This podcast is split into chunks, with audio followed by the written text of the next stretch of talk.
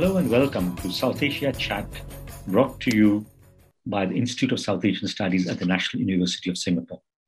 I'm your host, Ronojoy Sen, Senior Research Fellow at the Institute. Of the four states and one union territory that went to election over March and April, West Bengal, rightly or wrongly, was at the center of attention. On election day, it was West Bengal once again that invited the most discussion and debate.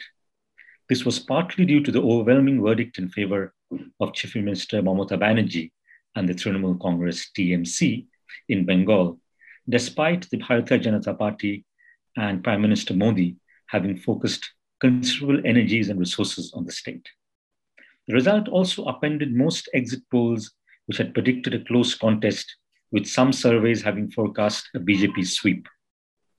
The Bengal verdict put into shade somewhat results in Assam, where the incumbent BJP government returned comfortably to office.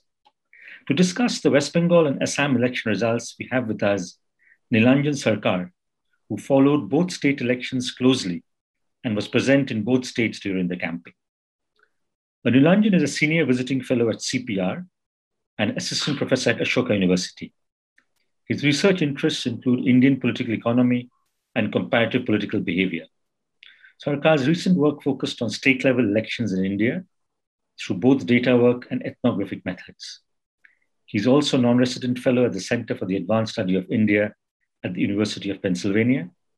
He received a bachelor's degree in applied mathematics and economics from UC Berkeley in 2003 and a PhD in political science from Columbia University in 2014. Thank you, Neelanjan, for joining us today. Thank you for having me. Right, so let me just start off with the questions. And one of the ones that has sort of troubled me, not just for this election, but also for recent elections in India. Now, why do you think most surveys and analysts got the Bengal verdict wrong? You know, let me start with actually a relatively technical view. So I actually had been talking to some of the people who run surveys in West Bengal as this election was unfolding. And, you know, to a person, they said, look, from the survey side, and I mean people doing quantitative surveys, it was very difficult going. Difficult going for a number of reasons. First, anytime you do an election survey, you're going to get a high percentage of people who don't respond, who refuse to respond. In West Bengal, evidently, a lot of surveys are saying that that percentage is higher than many of the other states, perhaps because of a culture of fear on the ground. The second major issue is that, and we'll talk about this more, the largest base of political appeal for the incumbent TMC government, for Mamata Banerjee, was among the poorest segments of society and among women. Now, these are populations that typically have a much higher probability of refusing to respond to your survey or simply not opening the door, essentially. So, in fact, I was on a major Indian television channel when one of these surveys came out, and I immediately said, this can't be right, you've undersampled these populations. And you've missed what's happening with this group. So what I would say is that, look, quantitative surveys are a method. They're a very valuable method. I do a lot of them myself. I'm very much a fan of many of these companies and scholars. And a lot of them did get the trend right, but it's very difficult going. And if you're being very honest about what a survey is doing, then you should also be honest about how it can go wrong and where it can go wrong. You will know, Ronojoy, that if you follow the election closely, there were some significant number of people who were doing field work or reporters who were Bengali speaking who picked this up. And the reason why they picked it up is precisely because these were populations that were able to go into the village, start up conversations with people who may have been otherwise hesitant to open up, and really get to see what was happening in the electorate. Right. Thank you, Neelanjan, for throwing light on the processes of quantitative as well as qualitative surveys. So my second question is, besides Mamata Banerjee's personal popularity, which we already knew about, what were the main pillars of the TMC's success?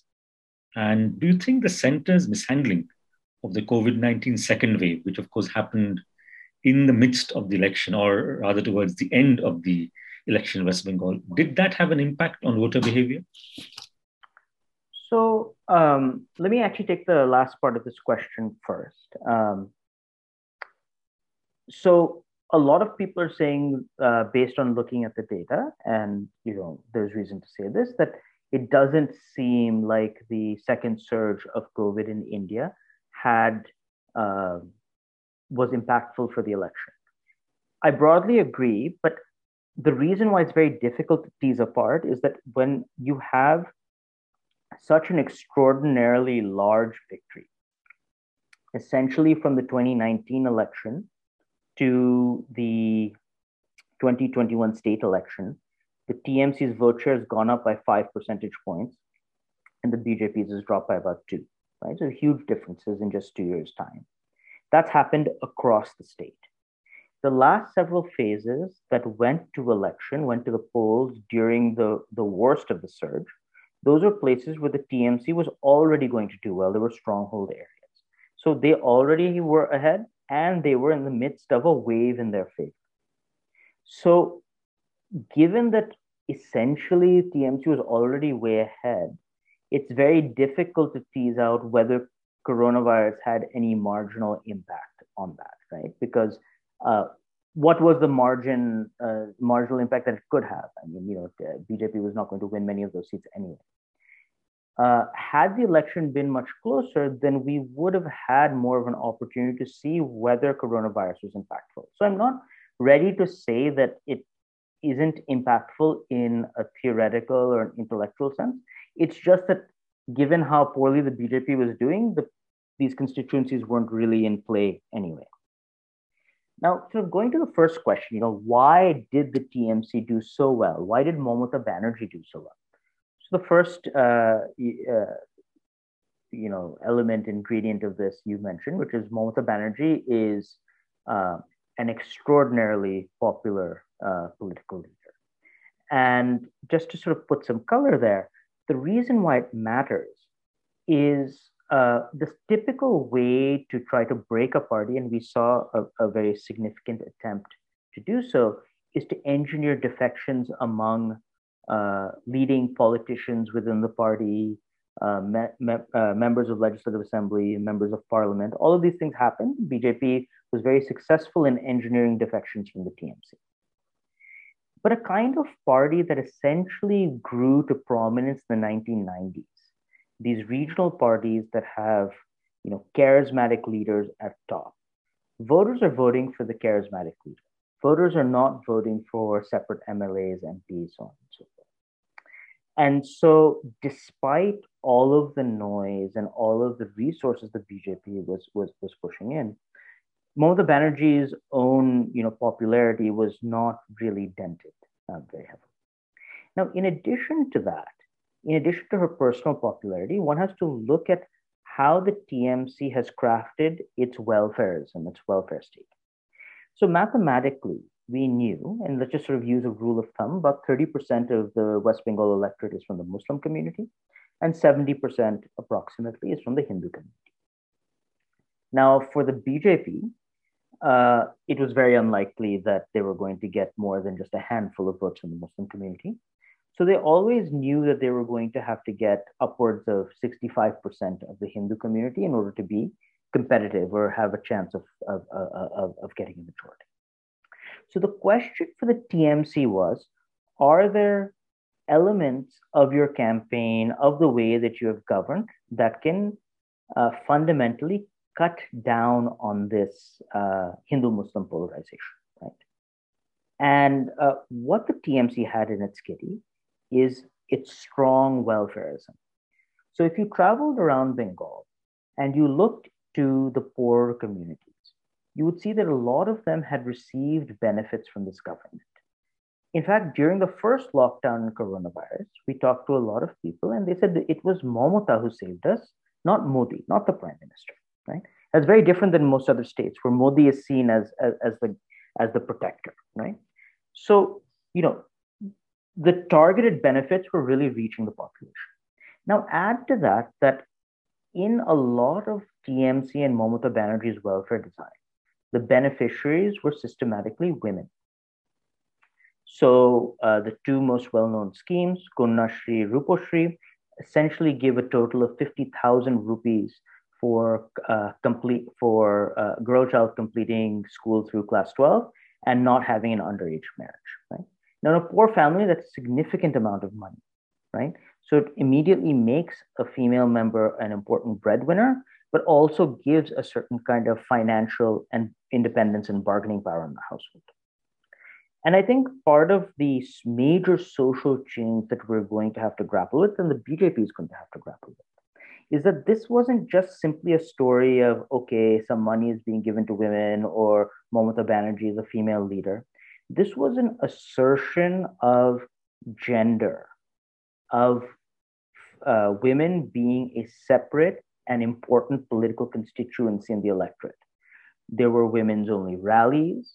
There were certain misogynistic statements made most notably by BJP State President Dilip Ghosh and by Prime Minister Modi, which genuinely hurt the BJP on the ground. A lot of women mentioned it to us.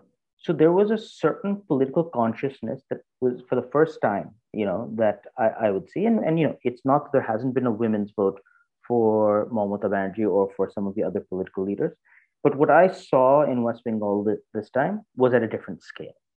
So when you sort of add, you know, poorer populations, some would say subaltern populations, but not in the way that sometimes people have been using it. When you add women, and you add that, you know, in fact, things have not been going so well in this country for the last few years. You have the makings of a TMC sweep. Right. Thanks for mapping the reasons why Mamata and Trinamool, you know, won you know, such an overwhelming victory, and, you know, pointing to the importance of not just the welfare schemes, but also women voters. And your response segues quite nicely into the next question about the nature of the BJP's campaign. You know, despite putting everything into the Bengal election, where do you think did the BJP get it wrong? And do you think the 2019 Lok Sabha result in Bengal, where support for the BJP jumped dramatically, did that lull the party into overconfidence? So, you know, I think what we're seeing in West Bengal. So first, you know, let me say this is not an easy question to answer, right? I mean, I think the reality is the BJP did a lot of things wrong, you know, the BJP did have a spectacular, shall we say, political debut almost in 2019, winning 18 out of 42 parliamentary constituencies, right? Almost getting a majority of the seats in the Lok Sabha elections. There is, of course, the sort of simple difference that national elections and state elections are different, but this was much more than that. The real change in the West Bengal electorate came in 2016. In 2016, the left and the Congress were, and, you know, they actually formed an alliance in the 2016 state elections, were still seen as the opposition. When it became clear that the TMC, both in terms of local muscle power, right, in terms of party cadre, and in terms of political appeal, were way ahead of the joint forces of the left and the Congress, a lot of the local cadre that were associated with the left in particular shifted over to the BJP. So overnight, you would have a situation where you know, political actors who had been associated with the erstwhile left, the left had controlled West Bengal for a long time, now all of a sudden had BJP flags, you know, on there. And so, armed with a new cadre, which had come over from the left from 2016, the BJP looked to make a very strong debut in the panchayat elections, in the village elections in 2018. At that point, the TMC and Mamata Banerjee panicked, and as we all know, there was mass scale rigging in the village elections. They essentially didn't let the BJP rise in the village elections. That created a large amount of resentment and anger among the electorate, coupled with financial resources for the BJP, and at least some ground cadre, which had been brought over from the left. And that proved to be a winning formula in many places. Fast forward 2 years. The big difference is that in 2019, I don't think Mamata Banerjee saw it coming. But after the national election, and Prashant Kishore, her political strategist, has said this as well, she was very open to changing whatever problems existed in the party structure. And that involved getting rid of, let's say non-performing assets or very, very corrupt people who, unfortunately for the BJP, just joined with the BJP and hurt their credibility. But also sort of bolstering with the things that we talked about, welfare and women. On the other side, the BJP essentially had a ragtag bunch of defectors. It has a party cadre, which is actually not that committed because they've just shifted over from the left. There are many, many different factions among their party cadre. There often is a lot of infighting. The state level faces for the BJP are not that awe-inspiring, especially when one considers the larger than life character that Mamata Banerjee is. So on all sides, the BJPs just sort of didn't come into the fight with much other than a large number of resources financially and institutionally. Central police, there's talk of, some bullying of the election commission, but that proved to be nowhere near enough to defeat the TMC. Right. So to now move away from the state to the national theater, what impact, if any, do you think will the Bengal verdict have on national politics and the so-called BJP system that many of us have been talking and writing about? I think, with the rapidly changing economic, social, and political environment that is India as we speak, it's not the smartest idea to give very, very definite predictions, but let me at least talk about possible roads going forward. Right? So right now, as we all know, India is in the middle of a terrifying surge of the coronavirus pandemic. There are a lot of people feel abandoned by the central government. A lot of people feel that these elections were held aggressively in a context in which they shouldn't have been held. They were held over 8 phases, well over a month in West Bengal as cases were surging, and public rallies were allowed for the largest part of that time, even against certain kinds of advice. We know that before this recent surge of cases started, there had been farmer protests against a farmer bill, particularly in North India, in Punjab and Haryana, that was genuinely hurting the popularity of the government as well. So there's a larger view out there that this government may not care for the common person, or shall we say the less well-to-do person. That is something that is being developed, and that is something the BJP has been very, very concerned about. You will remember that when Congress's Rahul Gandhi made a jibe at Narendra Modi's Soot Poot Ki Sarkar, basically a government for the fancy, wealthy people, Modi took it very seriously, got very angry, and changed political course because he knew the cost of being seen as adversarial to the poor. Today, the BJP is finding itself in a very, very similar position. And somebody like Mamata Banerjee was able to really take advantage. I told you already about the sort of lockdown story. It was Mamata who saved us, not me, right? To the extent that the political opposition can learn about the politics of welfare, the politics of gender, that can be very, very costly for the BJP, not just in certain individual state elections, but also at the national level. BJP's Hindu nationalism is very, very effective against other caste and religious-based politics. It's very good at counter-mobilizing on identity, narrow definition of identity, caste and religion, identity-based terms.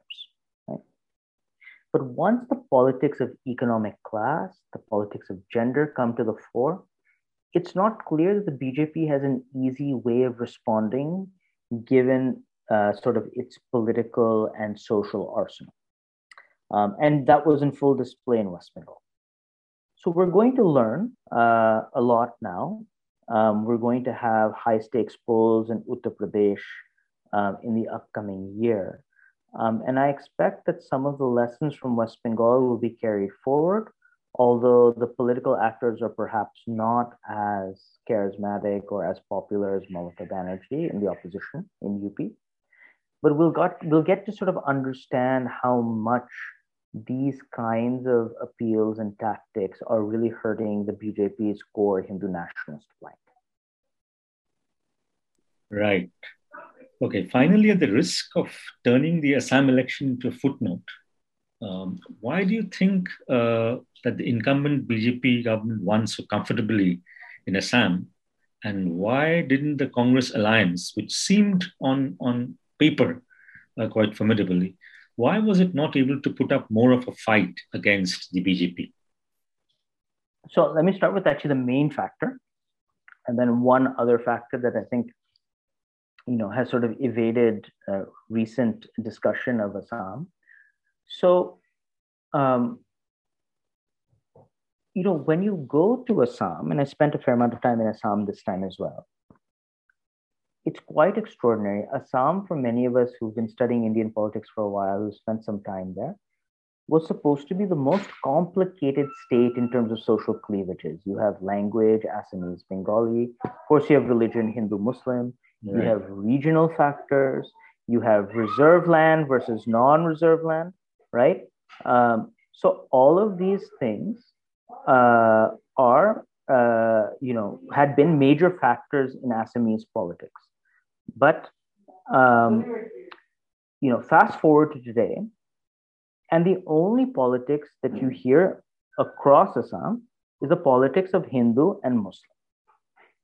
So much so that the average person, when you go to any constituency, will tell you this is a Hindu constituency or this is a Muslim constituency. They will give you a demographic calculation. In fact, it is what political scientist Karen Ferree calls a census election. Literally, you look at the census and you know how the seat is going to vote. So in the 2019 election, the BJP alliance won 78 seats. And the average margin of victory across Assam, so whether the BJP won or not, was 23 percentage points, right? So huge margins of victory. So even with moderate changes in the electorate, it's very hard to change this seat count. And in fact, this time the BJP alliance got 75 seats, right? So it wasn't a big difference, right? So even if there was some change in the electorate, it wasn't really being picked up in a serious way in terms of the final seat shares. So just to sort of, talk about what kind of changes there may have been. So one, I think people talked about the politics of Akhil Gogoi and the politics of CAA, right? The politics around an amendment to Indian citizenship, or as they locally called Ka. Now, Akhil Gogoi did have an impact, right? The BJP did suffer very severe losses in terms of vote share in Upper Assam, where Akhil Gogoi is popular. But again, given these very large margins of victory, it just simply didn't have an impact on seats. The other sort of smaller story here is that the Bodoland area, former ally BPF, actually switched sides and went to the Congress. But it was actually a bit tricky because the party that came in its place was a party called UPPL, which was actually, when we traveled in Bodoland on the ground, quite a bit more popular among the Bodo population. UPPL was much more popular than the BPF. So Borderland is an interesting area. It has a large Muslim population.